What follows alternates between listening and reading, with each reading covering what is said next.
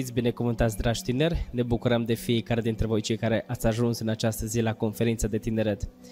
Vrem în continuare să urmărim un clip video în care să vedem care este opinia, părerea cetățenilor din Timișoara despre rețelele de socializare. Să vedem oare ce părere au ei, dacă stau pe rețele de socializare, dacă poate crea dependențe și oare care ar fi efectele dependenței. Haideți să urmărim împreună acest clip video.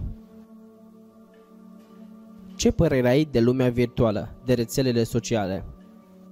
Nu știu, nu sunt de acord cu chestia asta. Eu, de exemplu, folosesc doar pentru când, doar când vreau să fac, nu știu, uh, gen când intru în contact cu clienții mei, știi?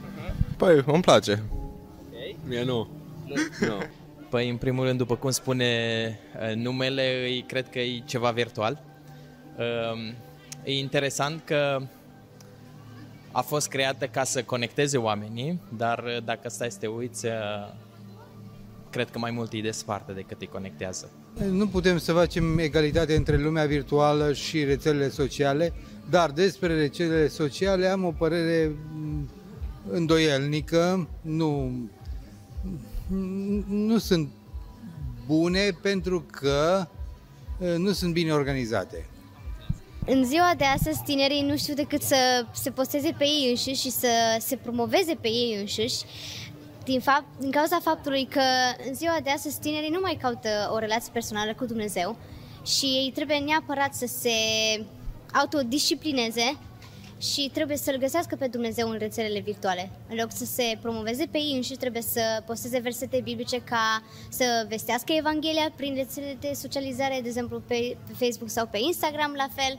Eu în principiu fac acest lucru, chiar dacă nu-l fac zilnic, dar eu în viața mea l-am pe Dumnezeu și doresc ca fiecare tânăr să-L găsească pe Dumnezeu printr-o rețea de socializare. Rețelele sociale în ziua de astăzi, în două mii douăzeci și trei, au ajuns să fie un must-have, să zic așa. Sunt, toată lumea le are, și părți bune și părți mai puțin bune. Consider că arată o imagine proastă a oamenilor, adică oamenii își fac o imagine proastă despre ei dacă stau prea mult pe ele. Pentru că se uită la, la alți oameni și cât de mult se distrează. Nu știu să zic și bună și rea, depinde cum o luăm, și dezavantaje și avantaje aici. Mie îmi place foarte mult. O iubesc. Petreci mult timp în lumea virtuală? Trei ore. Ma, da, da, trei, patru ore, cam trei, așa. Da. Da. Okay. Nu, nu petrec mult timp când intru pe rețele sociale, doar la, nu știu, la, când mă uit la fashion, la chestii de genul, la ce mă interesează pe mine în legătură cu muzica și așa mai departe. Păi nu așa de mult. Numai pe Insta, mai așa. Nu foarte mult. Să zic zilnic, pe YouTube, în jur de o oră jumate, două, dar mai multă muzică ascult pe YouTube și pe celelalte rețele, gen profesionale, tot cam așa, în jur de o oră, probabil. Nu, n-am timp pentru prostii. Da, le folosesc des. Des și, și, și să vreau și fără să vreau. Țin legătura cu rudele în altă țară, socializez cu prieteni îndepărtați și așa mai departe. Încerc să nu folosesc foarte des pentru că știu cât de rele pot fi și n-aș vrea să am așa impresie despre mine. Hmm, am zile și zile, sincer, uneori petrec extrem de mult timp, alteori depinde. Cred că depinde de mine și ce vreau să fac. Atât. Da, petrec destul de mult timp, poate ar trebui să nu petrec atât de mult timp, doar... Uh... Asta cred că depinde și, cum o zis Denisa, depinde de zile, depinde de starea mea, dacă mă simt bine, dacă am o zi în care sunt mai introvertit, atunci îmi vine să stau foarte mult pe telefon. De ce crezi că lumea virtuală atrage așa de mult? Că îți dă impresia ceva ce vrei, dar nu ai și atunci... E socializarea fără socializare, pe scurt. Dar cum e mai simplu să... să dai ceau ce faci, gen lângă persoană de lângă tine, știi, în loc să conviețuiești, să vorbești, să comuni, știi? Adică, na, pe, vrem, pe vremuri era altfel. Păi când se plictisesc, n-au ce să facă și se uit. Na. Eu zic că e un drog ăsta. Uh, în primul rând, poți să creezi o imagine falsă despre tine, uh, nu ești foarte vulnerabil, Uh, cred că îți dă și mai multă încredere uh, de sine, în tine și, cum am spus, poți să, fii, poți, să, poți să joci un rol acolo în lumea virtuală. Poți să arăți ceea ce, poate poți să-ți ascunzi anumite slăbiciuni. Asta o spun din propria mea experiență, că mi-era foarte ușor, de exemplu, când eram adolescent, să abordez pe cineva în spatele Yahoo Messenger. Deci asta spune ceva despre vârsta mea. Era mult mai ușor și cred că asta... Pentru că n-au preocupări reale. Un om care are preocupări serioase, reale, n-are timp să piardă cu lucruri care nu... Să nu mă înțelegeți greșit. Nu, partea virtuală este bună pentru simulare, pentru cercetare, dar ea trebuie să aibă un temei. Ori rețelele acestea au singurul scop de a consuma inutil timpul oamenilor. Pentru că este un, cum să zic mai bine, este un pic catchy în sensul că trăim în anul două mii douăzeci și trei și se promovează haine, se promovează tot felul de muzică contemporană care nu-L slujește pe Dumnezeu și în principal oamenii aleargă după lucruri de genul. Pentru că uh, lumea virtuală a evoluat foarte mult în ultimii ani și... Uh, ne bombardează cu tot felul de reclame și la televizor vorbim despre lumea virtuală, discutăm și despre tot, totul se întâmplă virtual în ziua de astăzi. De aceea toată lumea o folosește. Pentru că toți vor să interacționeze cu fiecare și vor să se facă cunoscuți într-un fel. Dar nu ajung așa. Crezi că poate crea dependență? Uh, da, dar nu e atât de grav cum. Adică, la modul, poate să fie grav, dar nu mi se pare că dacă te uiți ești imediat dependent. Da, e după un anumit timp în care te lași de lumea reală și te duci în lumea virtuală, practic. Lumea virtuală poate să atragă dependență doar pentru, nu știu, pentru persoanele slabe sau care n-au ocupație. În momentul în care ai ocupație, nu mai stai să pierzi vremea pe Instagram, Facebook și să dai swipe, știi? Da, da, mă. Da. Cu siguranță creează și am văzut uh, uh, și eu cel puțin m-am luptat cu, nu cu dependență, dar uh, să ajung într-acolo să fiu dependent și văd că foarte ușor te prinde de la un swipe, de la uh, pur și simplu un mic video, ajungi să realizezi că ai stat o oră, o oră jumate uitându-le la nimicuri. Deci creează dependență pentru că îți gândite în așa fel încât să îți dea plăcerea maximă. Da, sigur. Numai prin dependență se dezvoltă aceste rețele sociale și este dirijată dependența. Da, te poate crea dependența. Nu cred, cu siguranță creează dependență. Dacă toată lumea s-ar uita pe telefon cât stă zilnic pe rețele sociale și-ar dea seama că stau mai mult pe rețele sociale decât cu familia sau cu prietenii sau cu apropiații. Da, sigur. Da, cred că poate duce la o dependență, poate să devină și un viciu, ca multe alte lucruri care poate ele au fost create cu o intenție bună, dar dacă exagerezi cu ele poate să ducă la dependență și la a ajunge să fie chiar un păcat. Da, chiar cred că poate crea dependență și gen dacă ajungi să fii dependent, cred că mi se pare foarte greu să scapi dependența asta. Care ar fi unele efecte ale dependenței de lumea virtuală? Um, să nu mai să nu-ți mai fii conștient când trebuie să te comporți cum, adică ai impresia că ce poți face online, poți face și...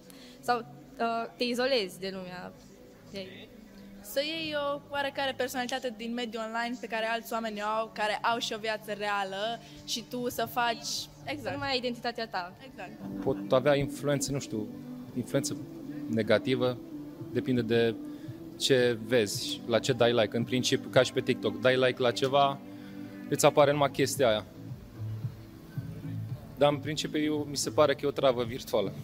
Păi începem să-l folosim în fiecare zi. Da, la fel. Păi în primul rând cred că te, te afectează uh, în mod uh, relațional. Uh, ajungi să uh, îți creezi poate conexiuni, conexiuni digitale, dar în realitate să fii tot mai singur. Uh, dependențe...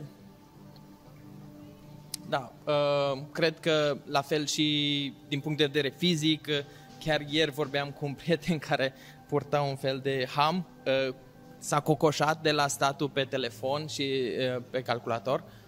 Uh, la nivel de creier, cred că uh, studiile arată că sunt destul de mari, uh, uh, e destul de mare impactul. Ca și orice dependență, alcoolul, drogurile, orice dependență are efecte negative asupra personalității omului, asupra culturii lui, asupra societății și asupra, na, acum că sunteți organizație religioasă, și asupra credinței lui în, în Dumnezeu. Deci, nocive în felul ăsta. Dacă ele ar fi puțin dirijate înspre preocupări serioase, n-ar fi rele. Adică nu sunt rele în esența lor, ci sunt rele în politica prin care ele dirigează populația. Asupra lumii virtuale, dependența poate crea anxietate, poate să creeze anxietate, depresie, chiar și sinucidere, pentru că unele persoane, din cauza relațiilor, din cauza, asta cum se spune, virtual, adică pe Instagram sau pe Facebook, se joacă jocuri video și atunci prin acest mediu ei devin anxioși și depresivi și nu-și mai recunosc părinții, vorbesc urât cu părinții, chiar și cu prietenii din jur. Efecte, poți să fii în trafic să nu fii atent la volan, poți să mergi pe trecerea de pieton să nu fii atent uh, și pe lângă asta impactul emoțional pe care vezi, videoclipuri vulgare sau videoclipuri sexuale, care copiii au acces la, la, la astfel de content. Anxietatea, să nu poți să vorbești ca lumea, cu oamenii, să nu poți să ai o conversație normală. Fai, efecte sau simptome... Cred că sunt multe, nu puține, dar cel mai grav poate să duc la depresie. Cumva vezi chestii care sunt mult mai presus decât tine și care te forțează să fii altfel, deși ar trebui să fim noi înșine și da, cred că poate să creeze foarte multă dependență. Te despartă foarte mult de realitate și să-ți formezi așa o... să ai așa o lume ideală în care de fapt nu e adevărată deloc.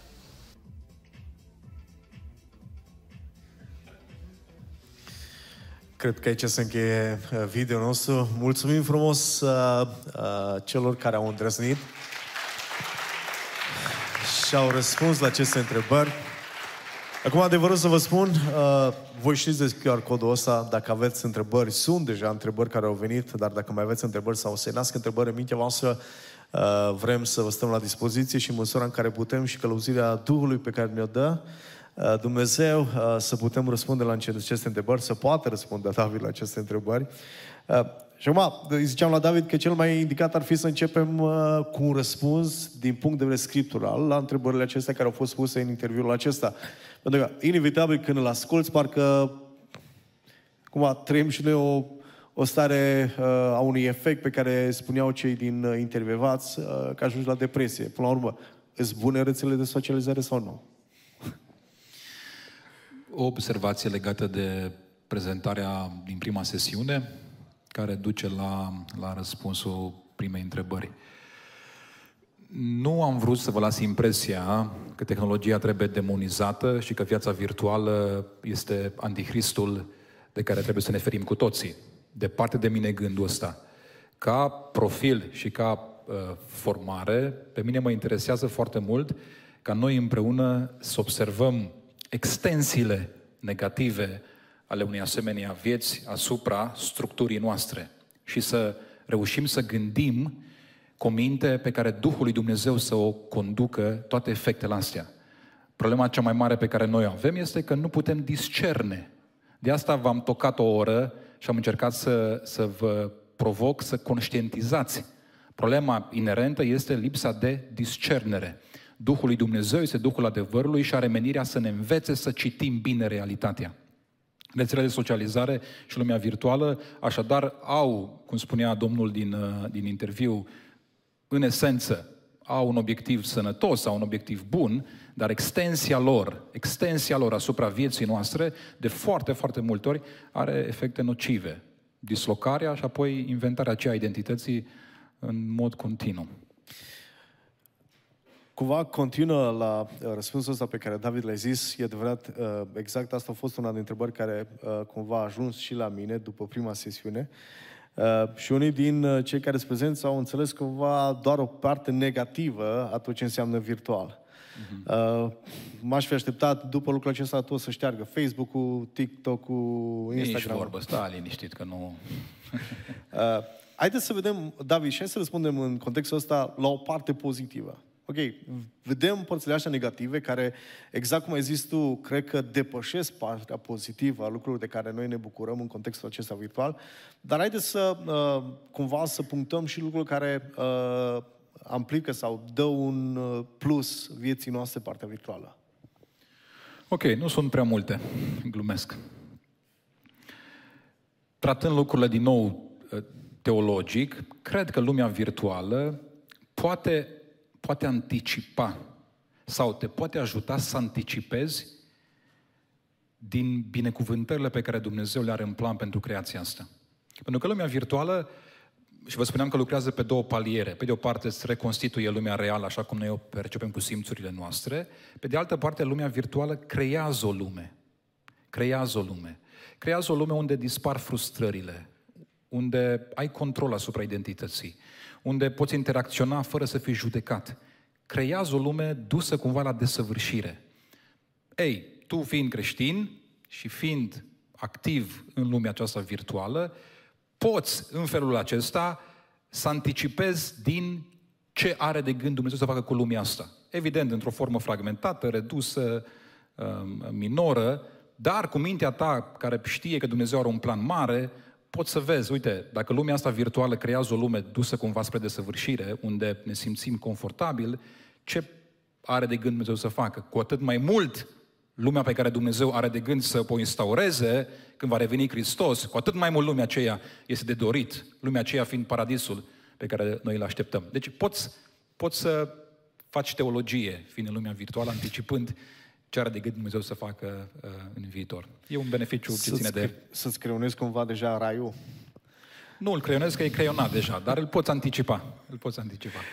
Ok. Uh, și continuând uh, în linia aceasta interviului, uh, haideți să, să răspundem puțin legat de dependență. Dacă uh, produce dependență virtualul sau lumea aceasta virtuală în formele ei, Facebook, TikTok uh, sau alte lucruri de genul acesta, care sunt semnele dependenței și cum își dă omul seama că ajungem la dependență? Înainte de sesiunea aceasta am avut noi o discuție legată de starea aceea unui om care e confuz nu doar în lumea aceasta reală, ci a ajuns să fie confuz și în lumea virtuală. Deci nu-și mai găsește nicio identitate, chiar dacă poate fi desenată sau creonată de el într-un mod în care să-i placă, în care să se ascundă, ajunge să fie, să-și piardă identitatea și în lumea virtuală. Cum ajunge un om să fie dependent și care sunt semnele acelea? Deci probabil Sunt, uh, simptoma dependenței, care e în același timp și mecanismul de formare, este durata timpului. Cât timp petrecem? Timpul e instrumentul care măsoară dacă ai ajuns sau nu dependent. Până la urmă, dacă petreci în fiecare zi șase ore și în celelalte șase ore tu îți planifici timpul pentru cele șase ore când vei fi cu telefonul în mână sau cu laptopul în brațe, timpul măsoară, măsoară nivelul de dependență și în același timp e mecanismul care te imersează în realitatea asta până te conectează. Lumea virtuală te lipește de ea, te conectează. Un, un, tot în simptomologie. Un alt simptom este confuzia asta legată de, de identitatea pe care tu o ai. Um, trăiești într-o... E un studiu, nu v-am mai uh, împovărat cu el. E un studiu care spune... Timpul petrecut în lumea virtuală se manifestă în lumea reală printr-o confuzie adâncă, profundă, la nivel de identitate. Cine suntem noi? Cine suntem noi? Care este menirea noastră în lumea asta? Dom'le, dacă tu ai treizeci de ani, spre exemplu, și la treizeci de ani ar fi trebuit deja să ai cam lucrurile așezate. Cât de cât. Să știi cam ce profesie ți se potrivește, să fii deja căsătorit sau... să fii aproape de căsătorie, dacă tu ai treizeci de ani și la treizeci de ani ai o stare de confuzie existențială generalizată, e o problemă. Confuzia asta e generată de refuzul de a ne înșuruba în realitate și de trăirea asta duală. Încă suntem cu picioarele în două lumi, neavând curajul să izbim viața cu pietrul înainte. Timpul, confuzii legate de identitate, reflectate prin lipsa unei profesii, lipsa unei relații serioase, lipsa de commitment. Uitați-vă la noi. Știți că efectul lumii virtuale asupra alegerii bisericii se resimte prin faptul că pendulăm între, între comunități? Nu știu dacă este vreo generație care are curajul, mai mult ca a noastră, să schimbe biserica de la o săptămână la alta. Păi noi avem libertatea asta în lumea virtuală, o avem. Noi putem sări dintr-o lume în alta, putem să începem oricând lucrurile de la capăt, suntem învățați să consumăm și extensia acestei lumi în viața noastră presupune că tratăm biserica la fel. Dom'le, păi nu mai îmi place azi de respectiv, mă duc la altul. Ne permitem aspectul ăsta. Confuzie, timpul petrecut, lipsa de commitment, de devoțiune, de loialitate. Ieșim ușor de la un loc de muncă, intrăm în alt loc de muncă după două, trei săptămâni, plecăm dintr-un grup de casă de rugăciune, mergem în altul, spunem că slujim peste două ore, dăm un telefon, oh, mi-a murit pisica, nu mai pot să slujesc.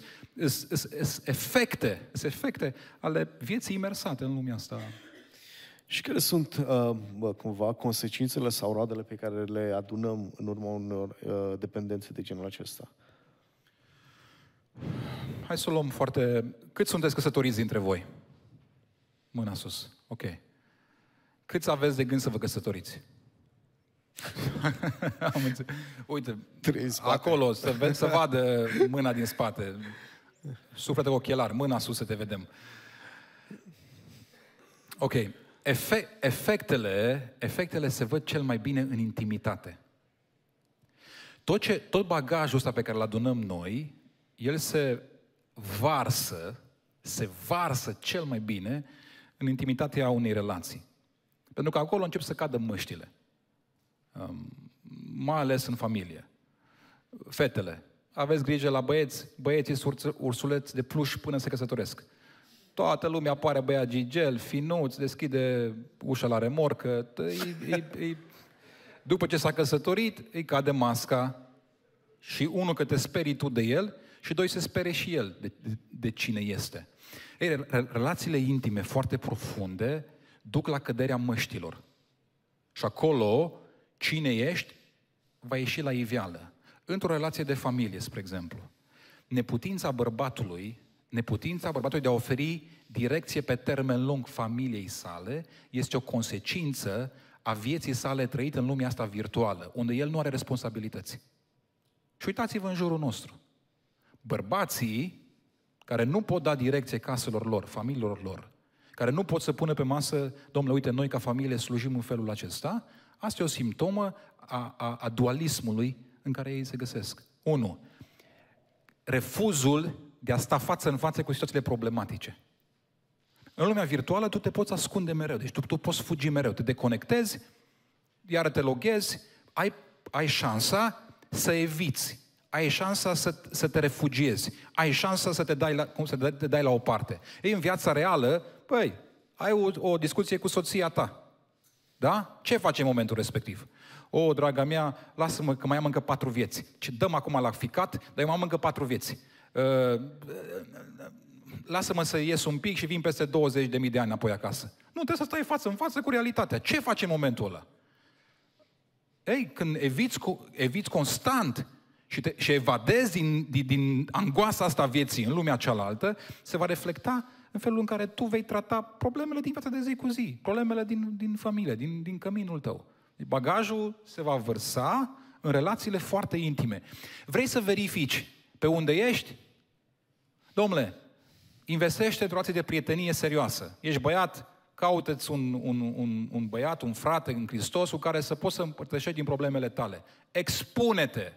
Fă-te vulnerabil! Lasă-l să te cunoască! Ei, în relația aia intimă se vede pe unde ești. Deci domnișoară, face același lucru. O relație, două, trei, patru, cinci persoane să fie în, în, în micul ăsta grup, în care să vă expuneți. Și acolo se vede pe unde suntem. Între patru pereți, tatălui meu e genial. Păi ce? Cine te verifică între patru pereți? Când ești dintre, dintre cei patru pereți, tu îți poți testa și răbdarea, și pocăința, și sfințenia, și dragostea pentru ceilalți. Luați cadrul ăsta intim de verificare. Relațiile intime. Și nu mă refer la partea sexuală, ci intimitatea emoțională, spirituală, duhovnicească pe care o poate oferi o infrastructură de genul ăsta. Luând întrebările care au venit uh, de la voi, prima întrebare uh, care cred că există de actualitate, poate unii dintre voi ați auzit despre lucrul acesta, poate David ne poate uh, defini mai bine sau explica mai bine lucrul acesta. Prima întrebare la care vrem să răspundem, ce părere aveți de ChatGPT? Te rog să-mi reform, să-mi reformulez întrebarea. Zim exact, la, zim punctual la, la ce... Uh, Băi, cine a pus întrebarea asta? Mâna sus. Să ridice în mâna sus. Tu, tu ai pus, mă, întrebarea. Deci, băi... Zi, la ce, la, la ce, ce targetezi prin întrebarea asta? La ce te referi? Un microfon, dacă se poate, în sală. Deci aveți grijă, aia la alți cu celelalte întrebări, că dacă... Totuși, de apreciat și trebuie să recunoaștem că putea să lase mâna jos și bravo, să nu se identifice bravo. cu întrebarea. Te rog, te rog frumos. Am pus întrebarea aceasta pentru a vă întreba dacă ne afectează ca pe, pe noi, ca creștini, ChatGPT, da sau nu. Deci explicăm că nu... Nu, nu, nu, nu, nu înțelegeți. Eu, eu așteptam nu, să deci, clarifici. Da, nu înțeleg. Explicăm termenul în sine. La, la ce redă termenul ăsta? Expresia asta. Explicăm termenul în sine. Adică poate fi periculos pentru noi sau nu? Ce anume? ChatGPT. Inteligența artificială, lasă te referi. Ok, da. Bun, acum am înțeles. Domnul să binecuvinteze. Uite, uite cum eu am pregătit răspunsul, dar folosind termenii inteligența artificială, ne folosind acronimul ăsta pentru, pentru concept. Uite, uite cum înțeleg eu lucrurile. Hai să o luăm foarte, hai să o luăm metaforic. Să presupunem că am în mâna asta un ciocan. Da?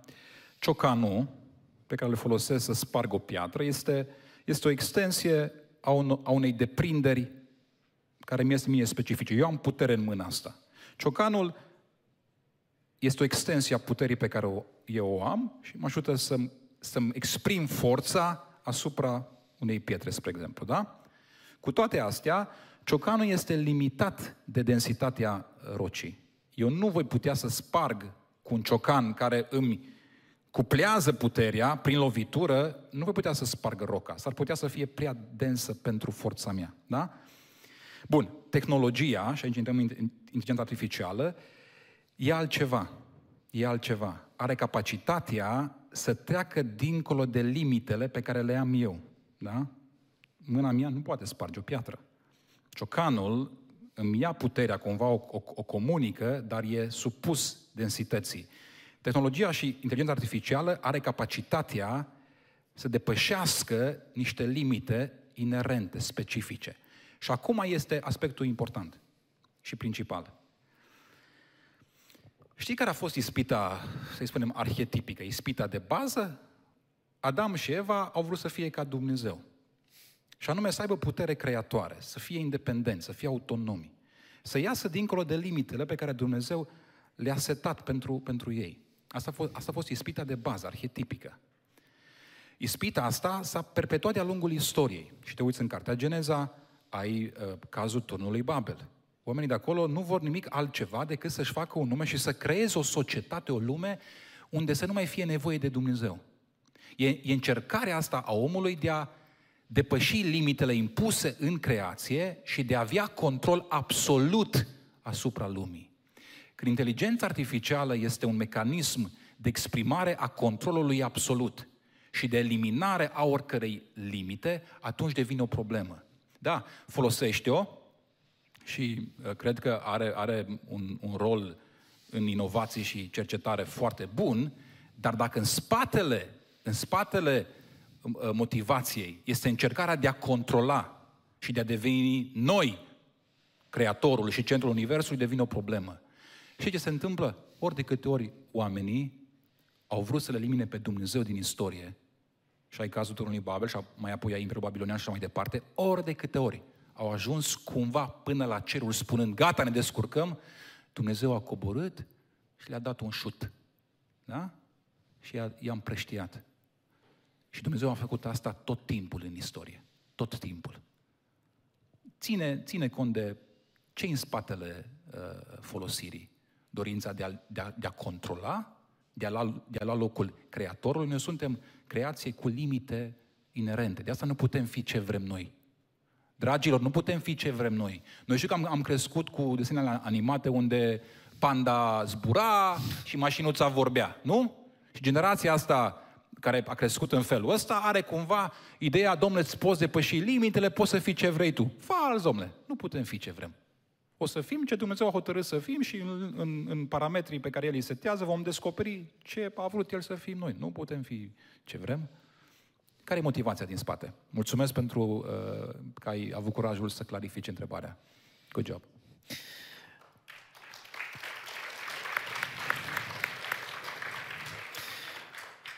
Aș vrea să răspundem cumva două întrebări, să merg pe aceeași direcție. Uh, cred că tot într-un context în care oamenii au înțeles doar partea negativă a mediului virtual, uh, care sună în următorul. Prima întrebare, și recitesc și apoi spun și a doua, citesc și următoarea întrebare pentru că au legătură.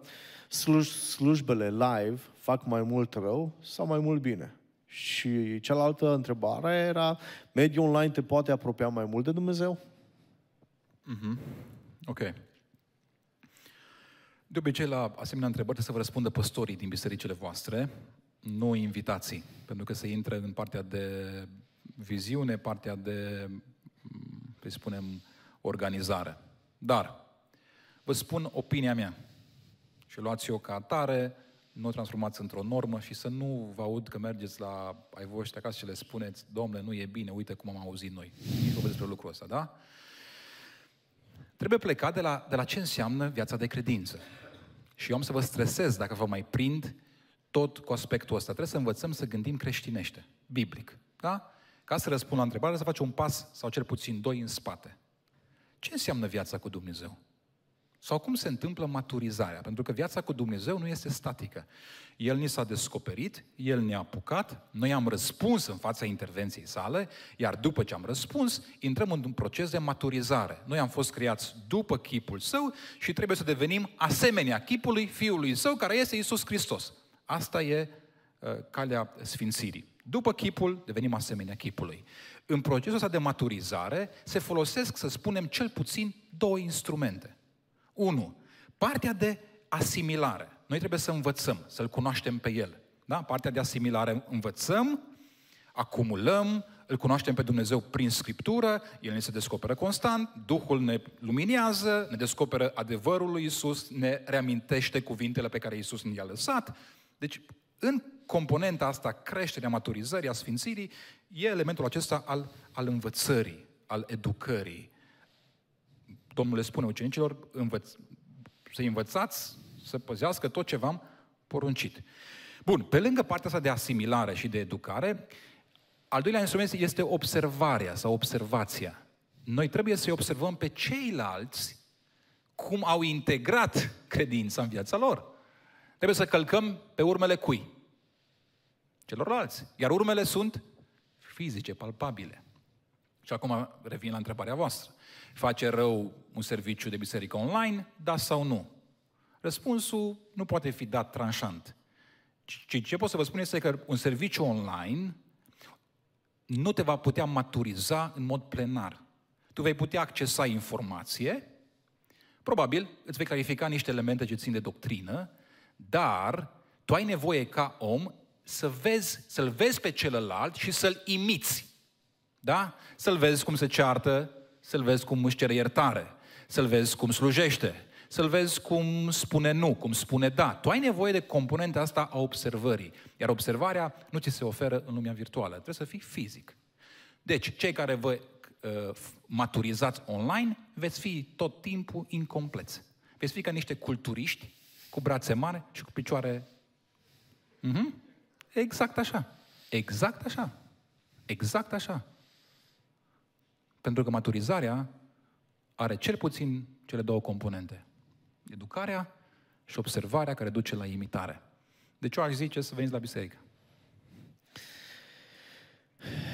Revenim la o întrebare. Oarecum am specificat-o. Dacă ne simțim pierduți și în real, și în virtual, întrebarea e ce putem face? Păi primul, primul pas este să conștientizezi. Știți regula de aur. Dom'le, dacă îți dai seama de starea în care te găsești, e, e, e un mare har. observați, când Duhul lui Dumnezeu vine, și mă refer la discursul lui Hristos, și Hristos anunță venirea Duhului, Hristos spune: când va veni Duhul, până să vă călăuzească în adevăr, Duhul vă va convinge de păcatele voastre. Și tot timpul Duhul lui Dumnezeu lucrează așa. Duhul nu va sări etapele. Apropo, ești băiat și vrei să afli cu cine să te căsătorești și tu trăiești în păcat și ești în mocirlă, nu o să afli nimic. Deci nu aștepta semne pe cer. Nu. Întâi Duhul îți vorbește ție despre tine însuți și te aruncă în adevărata realitate, unde tu te poți vedea și te poți pocăi, și după ce s-a dărâmat zidul care îți obturează perspectiva, Duhul te va conduce în adevăr. Deci, dacă ești la ora actuală foarte, foarte confuz și ești în lumea asta, habar nu ai ce-i cu tine, domnule, pune mâna pe confuzie și spune-i: Doamne, uite aici sunt, ai milă de mine, Iisuse, Fiul lui David, fie-ți milă de mine. E primul pas. Doi, puneți niște repere foarte fixe.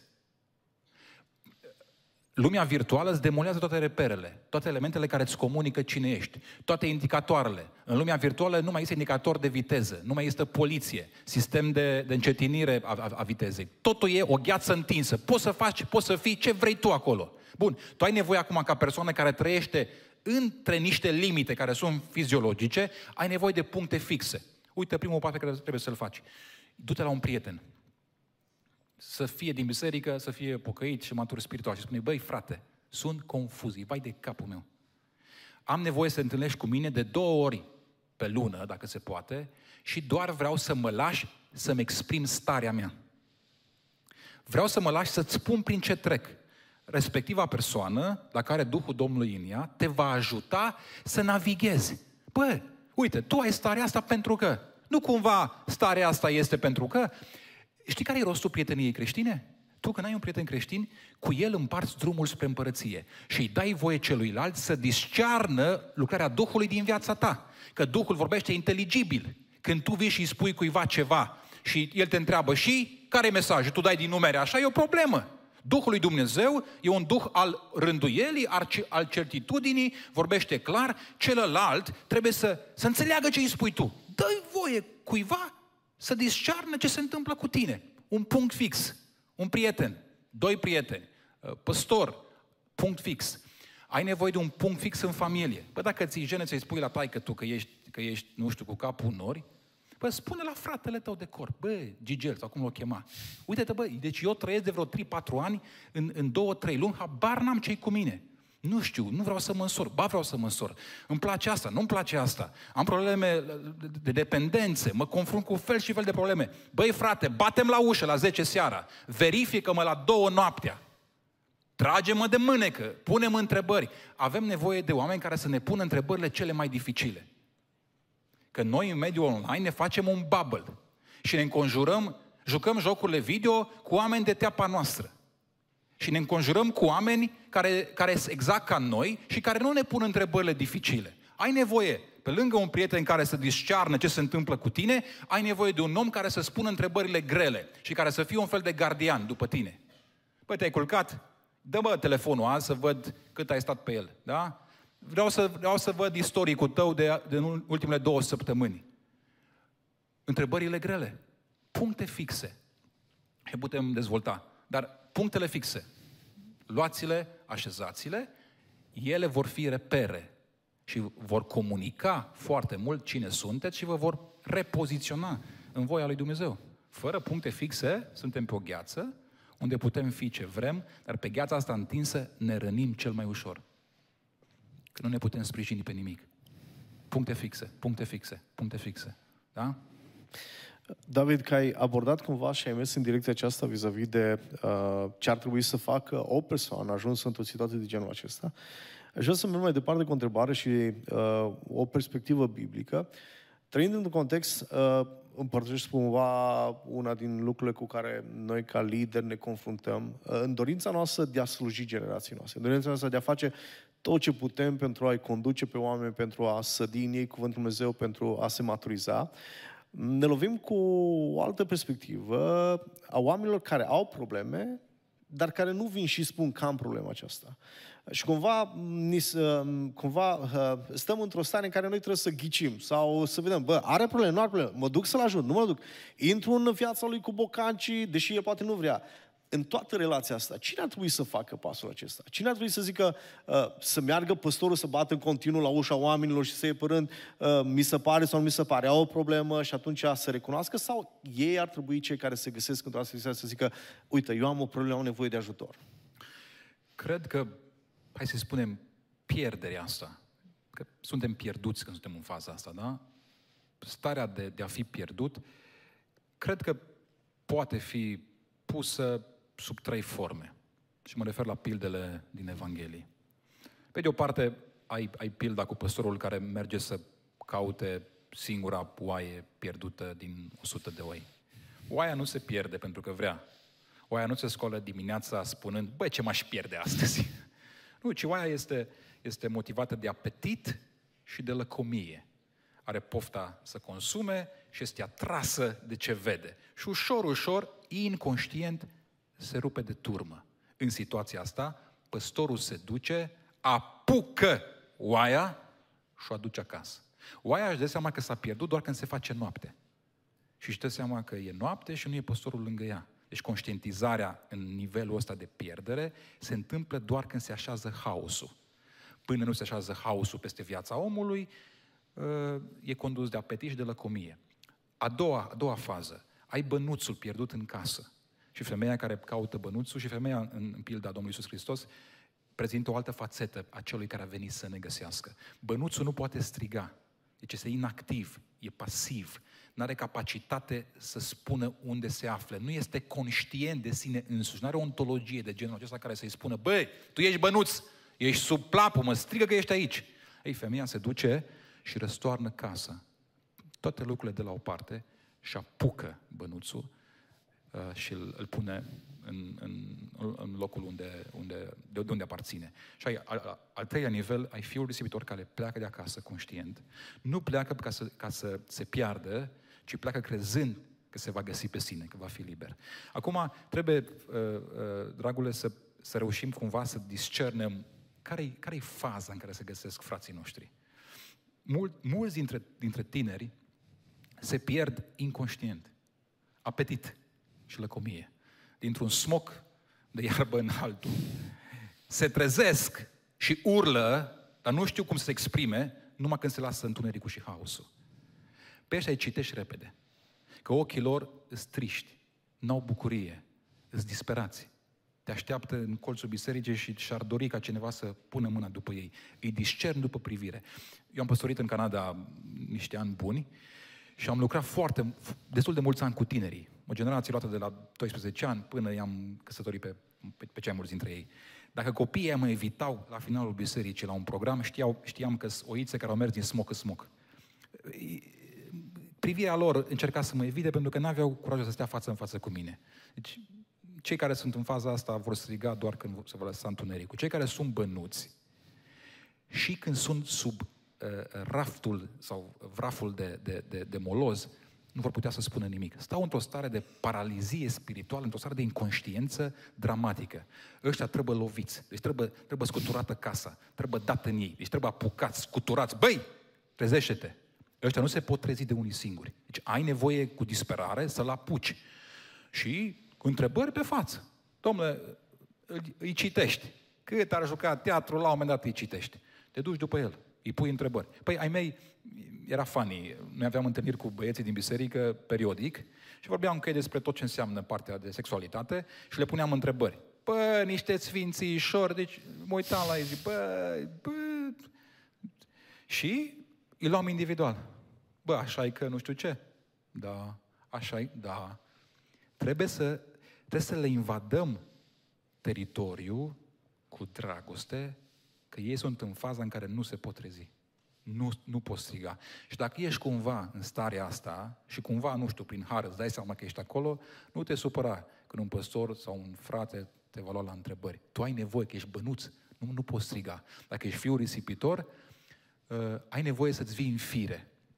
Și știi când îți vii în fire? Când îți amintești de bunătatea tatălui. Fiul risipitor se gândește la tata și spune, bă, în casa tatălui, sclavii sunt primiți bine. Ok, tata e bun. Deci tu, dacă ești fiul risipitor, n-ai nevoie de joardă. Ai nevoie să-ți amintești că tata e bun. Și te întorci acasă. Tata iasă în întâmpinarea fiului. Și a fiului mai mic și a fiului mai mare. Asta e, asta e marele har din pildă. Tata iasă în întâmpinarea ambilor fii. Când se întoarce fiul mai mare de la câmp și stă afară în curte, același tată iasă și în întâmpinarea lui. Că poți să fii și în biserică și să fii la fel de pierdut ca la care e la porci. Trebuie discernută faza pierderii. Aici intrăm pe un tărâm al uh, relației uh, și discutam puțin uitându-ne peste întrebările acestea. Și o întrebare, cred că uh, cred că în mare parte sau toate întrebările care au fost puse sunt puse din sinceritate, sinceritate de a, uh, a primi un răspuns din partea lui Dumnezeu. Și o întrebare sunt următor: dacă vorbesc de ceva timp cu un băiat pe o rețea de socializare și când suntem față în față, suntem timizi, ce pot face ca să nu mai fim așa? Că sunt timizi când se întâlnesc da, în persoană? Face to face. Da, nu, nu e nicio problemă că, e, că sunteți timizi. Nu e o problemă, să știi că nu e depresie timiditatea. Nu, deci nu... Tehnologia se... Și nici, și nici nu e un semn că nu sunt neapărat unul pentru altul, exact, nu? Exact. Păi, fiți timizi în sensul bun, da? Până la nuntă. Nu vă... Că treaba cu timiditatea e așa... Timizi să vorbim, dar când ni se pune mâna nu mai suntem timizi. Se schimbă, nu știu, așa dintr-o dată căpătăm curaj de zici că ne-am transformat în câteva minute. Uh, știți care e problema cu, cu... Atașamentul emoțional se poate produce fără interacțiune fizică. Asta, asta e chestia complicată. Te poți atașa de cineva emoțional, poți iubi pe cineva, băi, fără să te vezi în persoană. Și pentru că există pericolul ăsta, trebuie să fiți foarte echilibrați. Și hai să începem cu băieții. Nu e normal și nu e corect, nici pentru tine, nici pentru cealaltă persoană, să dezvolți o relație preponderent în mediul online. Nu, nu e normal. Omul ăla nu e robot, omul ăla nu e duh, omul ăla e persoană. Și multe din conflictele pe care voi o să le observați într-o relație sunt determinate de lipsa contextualizării mesajului. Îți scrie, îți scrie domnișoara, scrie ceva, da? Și tu interpretezi informația aia prin prisma stării tale, prin prisma tumultului tău emoțional. Și tu îi scrii înapoi. Bă, de ce ai zis așa? Și ei trebuie după aia douăzeci de mii de ani să-ți explice ție că ea n-a spus ce ai înțeles tu. Ai nevoie de, de o abordare contextualizată. Că sunteți timizi nu e nicio problemă, e, e normal, e specific vârstei, e specific uh, inocenței într-o relație, dar nu, soluția nu este să continuați așa. Suntem, suntem timizi, nu ne mai întâlnim, că oricum nouă ne, ne rușine unul de celălalt. Nu, soluția este să stați față în față. Față în față, pentru că omul ăla are un context al lui. Cuvintele sale nu vor fi comunicat, mesajul lui nu va fi comunicat doar prin litere, va fi comunicat prin gestică, prin uh, fizionomie, prin postură și mult, mult se rezolvă dacă primești informația în contextul ei. Un, un om cunoscut în mediul online va fi un șoc când, când se scoală dimineața după noaptea anunții. Șoc. Pentru că suntem mult mai mult decât ne putem comunica pe noi înșine în lumea asta virtuală. Mult, mult, mult mai mult. Nu se mai recunoaște Face I D-ul iară. Nu se mai cunoaște, exact, exact. Știți cum se spune? Uh, um, omul este ca un pod. Ca un pod. Are niște fisuri interne, fisuri interioare. Și pentru cea mai mare parte a vieții, nici nu e conștient de fisurile lui. Și mai ales în comunicarea asta online, ne putem masca foarte bine. Domnule, ai, ai, e incredibil. Deci tu poți să, să, să transmiți celuilalt exact ce vrei tu, nu ce ești. Ce vrei tu? Că ai timp să gândești. Păi de câte ori nu ștergeți bă, un mesaj până îl trimiteți, nu? Ai șter mesajul că a fost prea mânios. Și tu, la un moment dat, transmiți nu ce, nu ce simți, ce știi că dă bine. Ei, sunt niște fisuri interne și le, le mascăm. După ce ne căsătorim, într-o relație de căsătorie, și ce se întâmplă? Peste podul ăsta cu fisuri interne trece un tir. Un tir care a furat lemne, da? Șoferul e cu remorca plină de lemne. Și fiind de mare tonaj, tirul ăla trecând și generând presiune foarte puternică, face ca ce, ceea ce era deja acolo de mult timp să iasă la suprafață. Și visurile încep să se vadă. Și noi toți suntem șocați. Bă, eu m-am crezut un fel de Enoch. Numai nu mai a venit Dumnezeu să mă ia. M-a stricat nevasta, îi vai de capul meu. Nu, nu, tati, tu ai fost tot timpul așa. Deci tu ai fost rău de la început, numai n-ai știut. N-ai știut. Comunicarea online maschează foarte bine fisurile. Ai nevoie de interacțiune față în față. Bă, trebuie să-l vezi.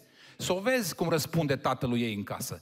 Să-l vezi pe el cum nu știe să-și respecte mama. Să-l vezi pe el cum ține mânie pe părinți două săptămâni. Să o vezi pe ea cum ține mânie pe părinții ei poate două luni de zile. Bă, ai nevoie de interacțiunea asta față în față. Că-s fisuri multe aici. Eduard spune, există niște, niște păcate în spatele păcatelor. Ei, hai, în comunicare asta le vezi. Timiditatea e foară la ureche. Ai nevoie de, de o chestie de asta în trup, față în față. În, în contextul ăsta și, și răspunsul de acesta pe care l-ai dat, David, cred că uh, merge și poate clarifica mai exact. Uh, sunt două întrebări care sunt repetate. Ce părere aveți despre relațiile mediu online? Spune, se înceapă da, acolo, dar, dar să se transpună da, în... e ok. Că până la urmă și când trimiți un mesaj, știi? Pe telefon, că ți-i rușine să-i zici la biserică, gata programul, îi dai un text message și zici, Doamne, uite, eu cafea bună nu știu pe unde. Și acolo e un fel de comunicare care nu implică prezența ta fizică. Poți să folosești instrumentele astea, folosește-le și sunt bune, dar nu, nu, nu maturiza relația pe platforma asta. Tu ai nevoie de interacțiune. Ai nevoie să, să-l vezi pe celălalt. Altfel vei fi șocat, crede-mă, vei fi șocat. Și pot să vă dau exemple nenumărate. Cu bărbați care vin la consiliere și care spun, frate, am crezut că... Am crezut că... Exact așa, am crezut că și după câțiva ani de zile mi-am dat seama că nu. Și vine ea și spune, o, știi, știi frate păstor cum era băi, băiețelul ăsta înainte de așa? Ursuleț de pluș, știi cum e acum? Era să zic ceva. E total altceva. Orice relație, și închei răspunsul aici, are nevoie de, de, niște, de o coliziune a viziunilor, de o confruntare. Ai nevoie să-l vezi pe celălalt cu tot cu fisuri. Și cel mai simplu într-o relație să vă lăsați cunoscuți așa cum sunteți. Nu mai jucați teatru. Că oricum vor apărea la final toate cele și va fi mai greu să le duceți în, în familie decât să le rezolvați atunci până intrați în, în căsătorie. Lăsați-vă cunoscuți că Domnul are pregătit pe cineva pentru voi, nu aveți presiunea să cuceriți prezentându-vă așa cum nu sunteți. Ce ar trebui să promovăm ca și copii creștini pe internet, în lumea virtuală? Versete biblice, nu? Nu sunt fan. Deci să nu vă, să îmi fie cu iertare, nu sunt fan. Probabil, probabil ajută, probabil nu ajută. Nu sunt fan. Cred că trebuie să încurajăm pe oameni să-L caute pe Hristos. Un Hristos care e, e cu trup, să caute Biserica lui Hristos, care are nume și adresă. Cred că să folosim rețele de socializare, să împingem pe oameni spre adevărata interacțiune cu Evanghelia. Da. Putem face evangelizare online, ce vreți voi, dar cel puțin eu nu sunt. Legat de lucrul acesta de a promova, mă gândesc și în, în ideea în care ce ar trebui un creștin să arate sau să se facă vulnerabil în lumea virtuală. Cât de nocivă este vulnerabilitatea asta în lumea virtuală a ta personală, a familiei tale, intimități care trebuie să rămână în cadrul familiei, a prieteniei, Uh, aduce un plus, uh, descrie cu adevărat ceva despre noi sau vorbește ceva despre noi lucrul acesta? Uite, uite ce... Și eu postez. Și eu postez, mai scriu articole, mai pun poze cu familia, uh, soția uh, are articolele ei, deci și noi suntem destul de, să zicem, activi. Nu știu dacă e chiar așa, dar să zicem. Și mi-am pus foarte multe întrebări și eu uh, legate de, domnule, ce ar presupune o, o prezență activă în mediul virtual, totuși fiind creștini? Uite la ce concluzie am ajuns. Trebuie să, trebuie să, trebuie să uh, din când în când, trebuie să reglezi percepția falsă care se poate crea despre tine. Pentru că tu trebuie să fii onest față de tine însuți, față de Dumnezeu. Și atunci, dacă ești creștin, da? Și postez, nu știu, pe Insta. Pe ce postați voi cel mai adesea? Pe Insta? Sau pe ce? Ok. Dom'le, postez acolo. Și întotdeauna bagi o poză din aia super faină și dacă mai ai chef și inspirație, un citat din ăla luat de pe nu știu unde, în fine. Uneori mai puneți și sursa, alteori mai puneți sursa, uneori puneți ghilimele, alteori mai puneți ghilimele, e altă poveste.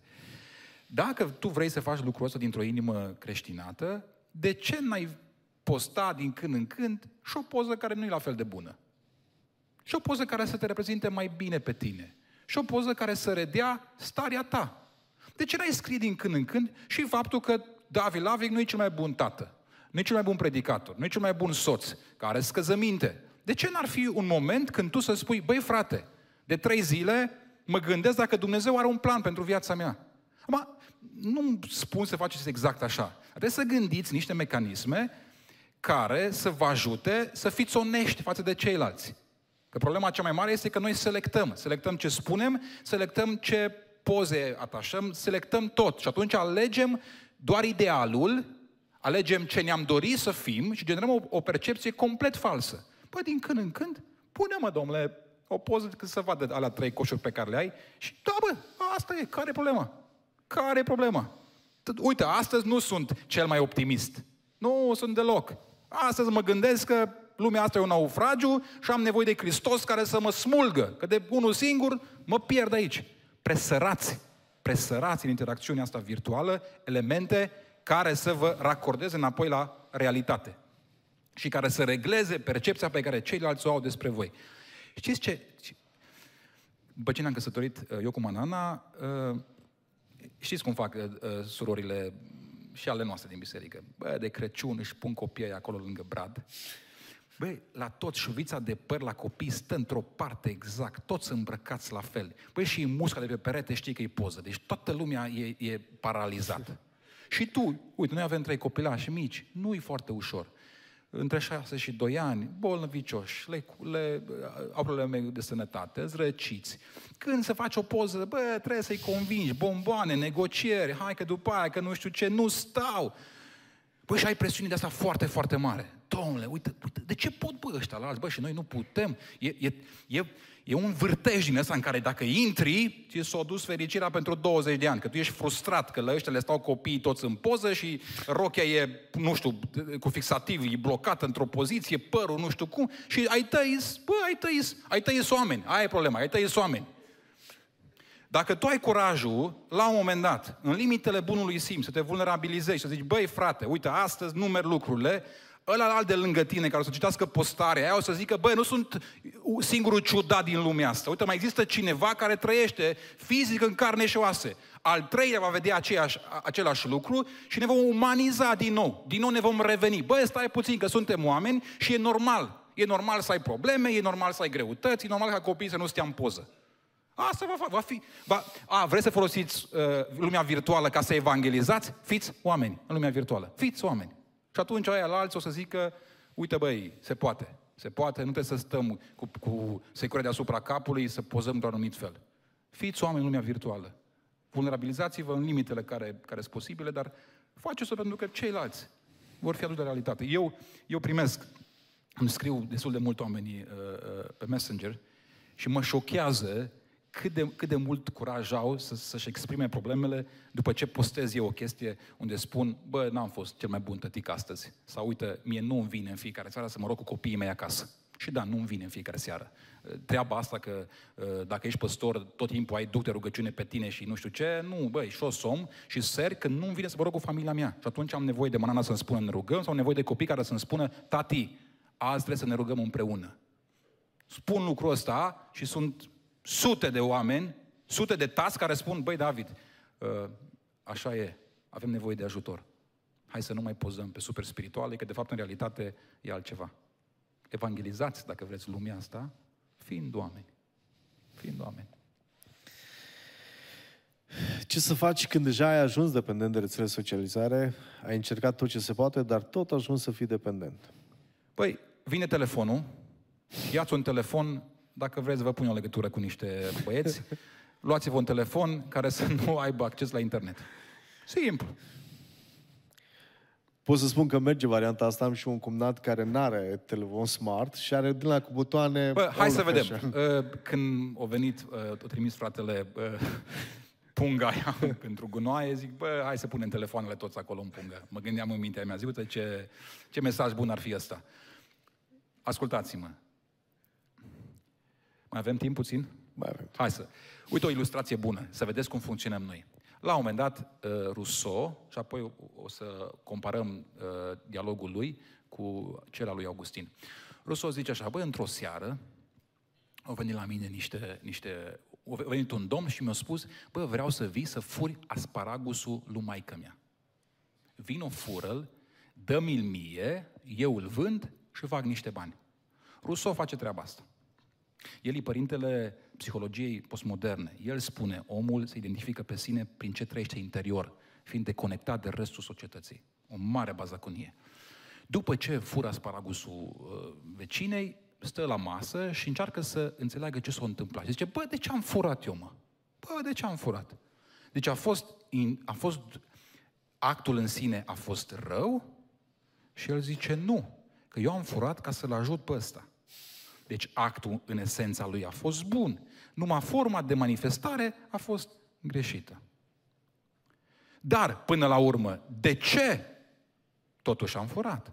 Actul n-a fost rău, a fost bun. Eu am cedat, zice el, presiunii celorlalți. Eu sunt bun pe interior, natura mea e sănătoasă, e bună. Dar eu am recurs la acest act din pricina presiunii celui care a venit și m-a pus să fur. Și el spune, domnule, omul e bun. E bun, dacă face vreo gafă, e din pricina altora. Da? Natura e, e bună. Scuzați acum comparația. Augustin. El zice, au venit la mine niște băieți să furăm, să-mi spunem să furăm niște pere într-o seară. Avea vecinul, zice, un păr, pere, așa, coapte, frumos, zice, hai la furat de pere. Și m-am dus. Zice, le-am furat, am sărit gardul, le-am furat, le-am pus într-o sacoșă și apoi, zice, le-am aruncat la porci. Și ne-am îndepărtat, așa, în trombă, râzând gălăgios. Se pune și ăsta la masă și încearcă să-și dea seama de ce a făcut. Și zice așa, băi, eu de ce am furat? Am furat din lăcomie, că... că am privit cu lăcomie la perele vecinului și zice, nu, că perele mele erau mai bune ca ale vecinului. De ce am furat? Dacă n-ar fi venit băieții ăștia, aș fi mers la furat. Și el zice, nu. Cu toate astea spune, în timp ce mergeam spre grădina vecinului, am descoperit în mine o plăcere nebunească de a sări gardul și de a lua din perele vecinului. În concluzie, natura e rea. Natura e rea. E căzută. Contextele în care suntem nu fac nimic altceva decât să dea pe față păcătoșenia asta interioară. Și ne referim acum la dependențe. Dependențele nu fac nimic altceva prin contextul lor decât să activeze niște trăsături interne, niște păcate interne, o predispoziție internă. Tu, natura aia, tu nu s-o poți să schimbi niciodată. Că de asta, în pilda semănătorului, nu o să auzi spunându-se, schimbați-vă terenul inimii, dați foc la spin și la mărăcini și scoateți bolovanii. O să auzi, luați seama la cum ascultați Evanghelia. Ce poți să faci să asculți Evanghelia atât de bine, încât cuvântul ăla când pătrunde adânc să transforme. Tu nu poți să schimbi natura. Hristos o sfințește și într-o zi o va glorifica, aleluia, și vom fi fără pete și fără zbârcituri. Dar ce poți să faci este să eviți contextul, da? Care activează natura asta căzută. Și dacă un telefon și un laptop pe care tu le ai, sunt prietenii care vin la Augustin și astea te cheamă la furat de pere, puneți dopuri în urechi. Schimbă telefonul. Schimbă telefonul. Sau, dacă n-ai curaj să-l schimbi. Apropo, dacă vreți să le vindeți la doi lei, le cumpărăm noi toți. Uite ce mai poți să faci. Puneți pe telefon Un, un software care să-ți, care să-ți citească istoricul, tot istoricul, că până acolo, până la urmă ajungem acolo. Îți citește istoricul și ți-l trimite la trei zile la un prieten de încredere. Și prietenul de încredere citește tot la trei zile, primește uh, mesajul cu tot ce ai căutat tu în ultimele trei zile. Păi ascultați-mă, chestia asta ajută formidabil. De ce? Pentru că în anonimat se creează haos. Când ne expunem, deja limitele stimulează sfințirea. De asta tot, tot spun, băi, veniți în trup, în comunitate, pentru că avem nevoie să ne vedem. Văzându-ne, suntem stimulați să trăim în curăție de inimă. Ori vinzi telefonul ție, unul, dacă ai o dependență să scapi de ea, până scapi de ea, ori pui, pune pe el un program și să trimite la păstor, dacă vrei, dacă ai curaj, să trimite chiar la, la fratele păstor, tot la trei zile, ce ai googlit tu pe acolo? Și ai să vezi că nu-ți mai vine să stai șaptezeci de ore și nu-ți mai vine să dai like-uri la nu știu ce, nu-ți mai vine, pentru că, băi, începi să vezi fața acelui care va citi ce ai făcut tu acolo. Gândiți-vă așa, natura este rea. Ne avem lăcomia asta și plăcerea de a încălca regulile. Bă, avem în noi, mă, o avem în noi. Contextul dă pe față. Schimbați contextul. Pentru numele Domnului, schimbați contextul. Schimbați-vă telefoanele, puneți un program pe, pe ele, luați un om care să vă tragă de mânică câte ore ai stat azi, ce ai văzut azi și Domnul le scoate de aici. Există mare speranță. S-a întors capitanul, a pus piciorul pe barca naufragiată și când a pus piciorul, a început să se facă de lucrurile noi.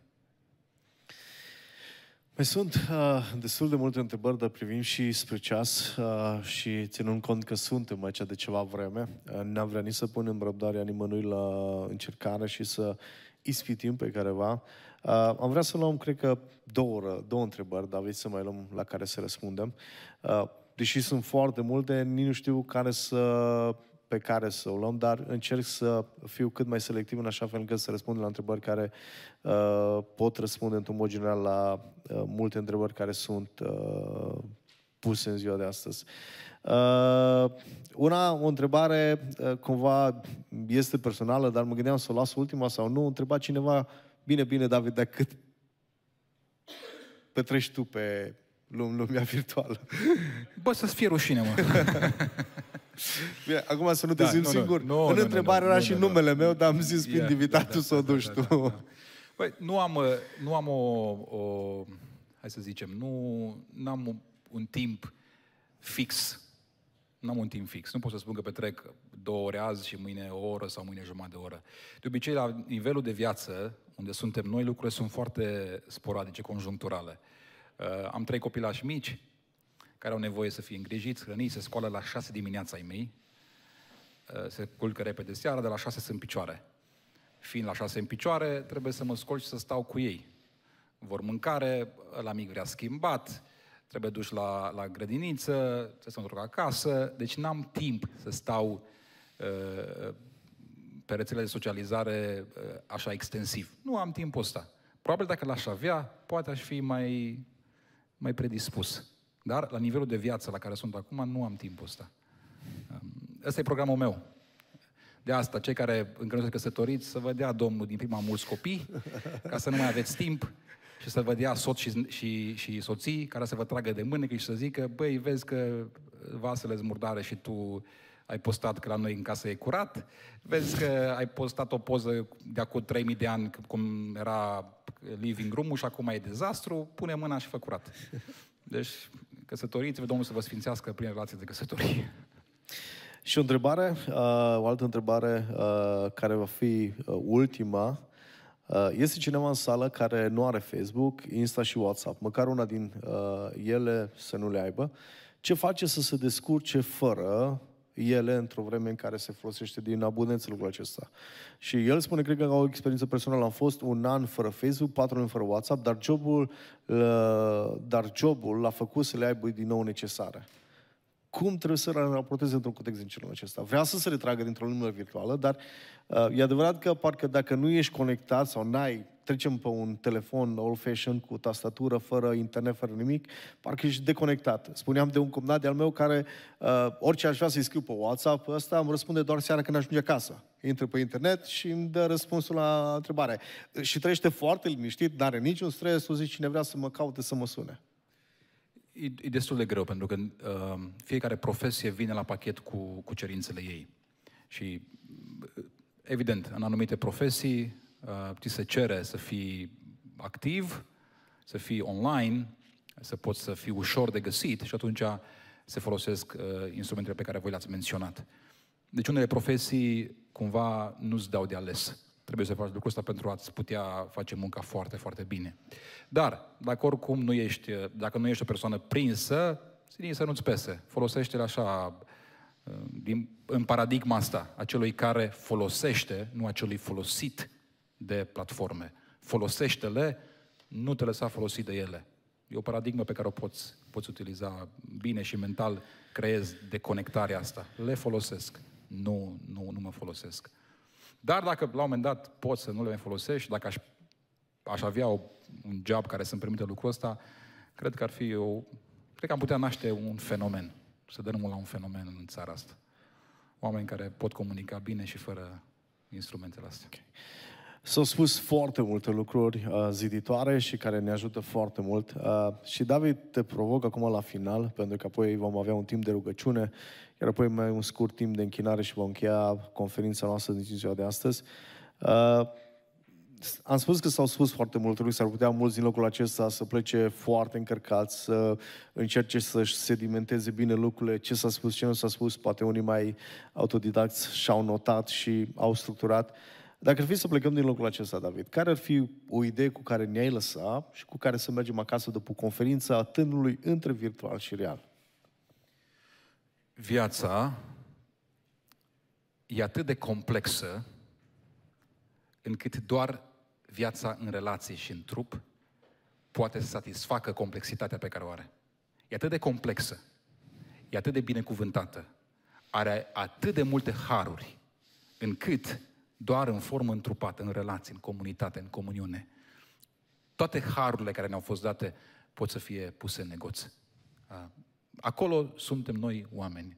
Și din nou repet, e un mare har că avem tehnologie, e un mare har, dar să fim atenți la extensiile ei asupra vieții noastre. E prea complexă viața să o trăiești în lumea virtuală. E prea complexă, e prea binecuvântată. Sunt prea multe haruri atașate de ea. Mulțumim. Vă invit să ne ridicăm în picioare și vreau să avem un timp de rugăciune. Cred că un timp prielnic pe care să-l avem fiecare dintre noi. Am spus că în ziua de astăzi s-au spus foarte multe lucruri, multe informații, multă uh, venită din partea lui Dumnezeu, cred, mesaje pe care, uh, cu care, de care noi aveam nevoie, pe care Dumnezeu poate pe unii dintre noi ne-a uh, trezit dintr-o stare în care ne aflam, poate pe unii dintre noi chiar smulgându-ne dintr-o dependență uh, avută de lumea aceasta virtuală. Vă invit ca în această rugăciune toți, într-un mod sincer, făcându-ne vulnerabili, dragii mei, nu în fața unui slujitor, nu în fața unui lider, nu în fața unui păstor. Haideți să ne facem vulnerabili înaintea unui Dumnezeu care oricum știe ceea ce trăim. Într-un context de genul acesta, aflându-ne față în față cu Cuvântul Dumnezeu, știind foarte bine unde suntem noi, știind foarte bine provocările cu care noi avem de-a face, știind foarte bine luptele cu care noi uh, ne confruntăm zilnic, haideți să stăm în rugăciune în care să zicem, Doamne, da, acolo sunt, acolo mă găsesc. Asta, acestea sunt problemele mele. Am ajuns și eu poate ca mulți din locul acesta și ascultă-mă bine, nu e singur.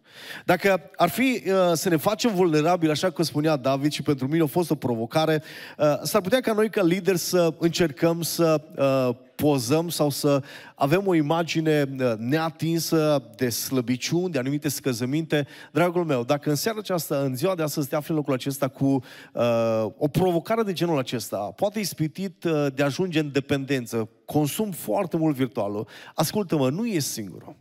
În locul acesta sunt mulți ca și tine, dar toți împreună avem nevoie de Hristos să schimbe modul nostru de gândire, să schimbe mentalitatea, să schimbe perspectiva noastră și să ne legăm inima mai mult de El decât de lumea aceasta. Să ne avem o identitate a identității pe care o dă Dumnezeu în lumea aceasta reală, nu a celei virtuale. De aceea vă invit, haideți într-o rugăciune să stăm toți înainte Dumnezeu.